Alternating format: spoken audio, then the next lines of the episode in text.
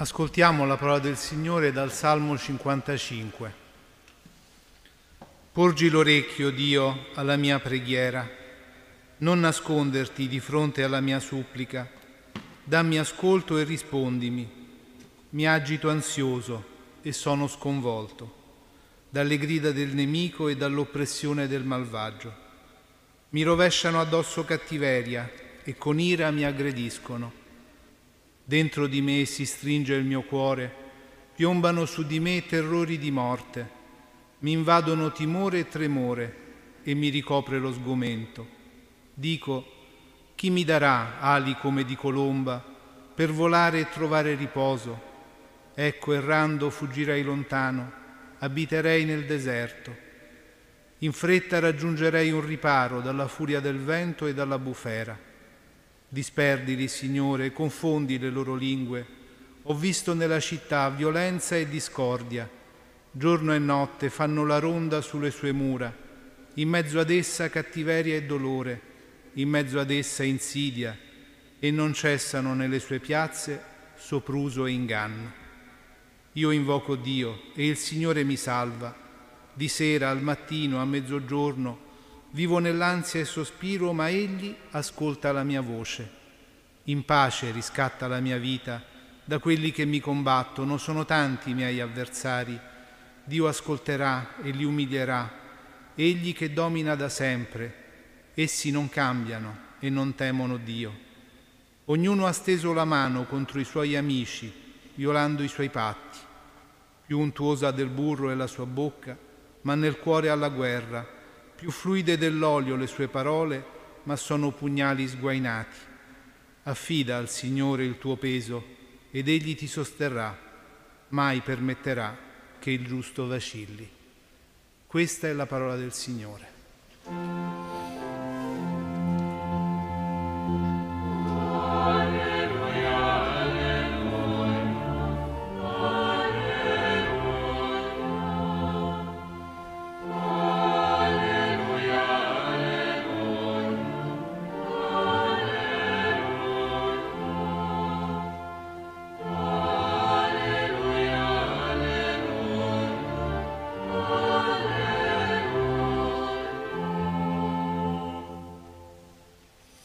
Cari fratelli e care sorelle, i salmi ci aiutano a pregare mettendo nel nostro cuore sulle nostre labbra le parole della fede, le parole di uomini e donne che hanno messo la loro fiducia in Dio, che ascolta e accoglie sempre la preghiera dei poveri, degli umili, di tutti i perseguitati della terra.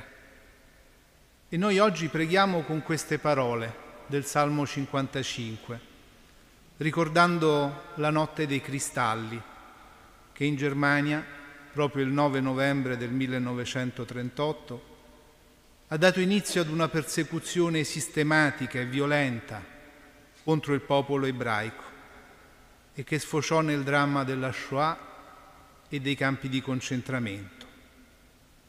Fu l'inizio di una lunga notte di violenza che si accanì contro gli ebrei le loro case, i loro beni, ma soprattutto con particolare violenza contro le sinagoghe, gli arredi rituali, i tanti rotoli della Torah, la parola di Dio, che veniva pubblicamente umiliata, strappata, bruciata in tanti roghi. Una pagina della Torah, reliquia di quella notte, è conservata nella chiesa di Sant'Egidio, dono della comunità ebraica di Würzburg. È un'eredità preziosa che ci lega attraverso la parola di Dio a questa storia di dolore. Perché bruciare la Bibbia? Perché distruggere le sinagoghe? Per far tacere la parola di Dio, per estirpare una fede millenaria che si è trasmessa di generazione in generazione, per mostrare che la violenza degli uomini è più forte della forza debole della preghiera e della parola. Ma oggi, ascoltando queste parole del Salmo, ricordiamo che la parola di Dio vive nella storia attraverso la preghiera e nella preghiera di uomini e donne che non si sono arresi davanti al male, davanti ai disegni dei violenti.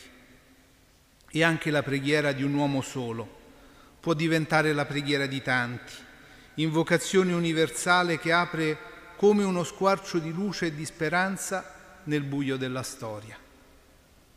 E allora il salmista invita a rivolgersi con fiducia al Signore. Porgi l'orecchio, Dio, alla mia supplica, dammi ascolto, rispondimi. E presenta al Signore il tormento di uomini sconvolti da grida e clamori. Mi agito ansioso e sono sconvolto dalle grida del nemico, dall'oppressione del malvagio. Mi rovesciano addosso cattiveria e con ira mi aggrediscono e la paura di uomini aggrediti dalla violenza. In queste parole sentiamo come l'eco delle grida violente degli uomini di quella notte che si scatenarono contro tante persone inermi. Spesso nella violenza non si parla, ma si grida, si urla e le parole diventano strumento per colpire con violenza.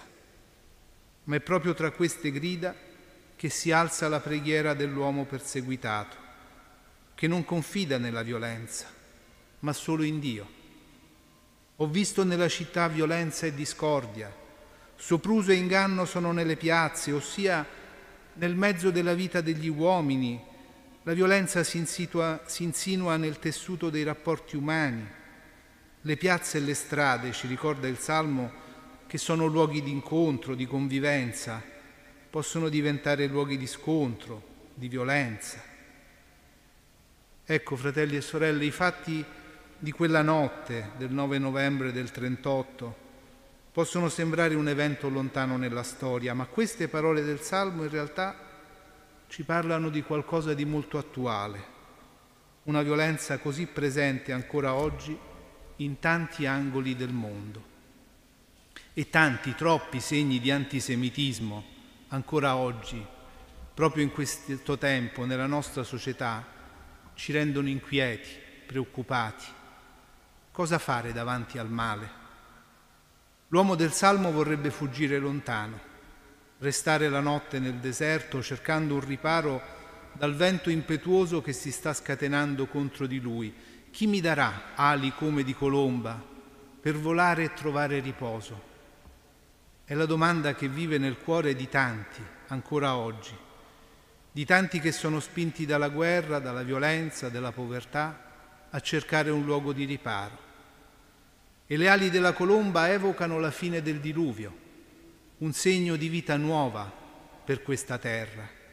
Ecco la nostra preghiera, fratelli e sorelle, sono le ali della colomba, che risponde alle domande di pace che si levano ancora da tante parti del mondo le ali della colomba sono la parola di Dio, che ci mostra un nuovo mondo possibile, oltre il diluvio del male e della violenza degli uomini. E l'uomo che prega sa che nella preghiera nessun uomo è solo. Affida al Signore il tuo peso ed Egli ti sosterrà, mai permetterà che il giusto vacilli.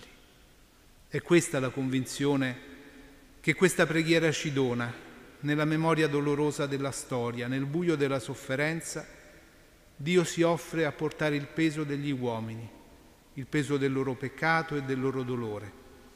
Chiediamo al Signore allora di portare anche nella nostra preghiera i tanti pesi che gravano sul nostro mondo, perché Lui ci liberi e liberi questo mondo da ogni male.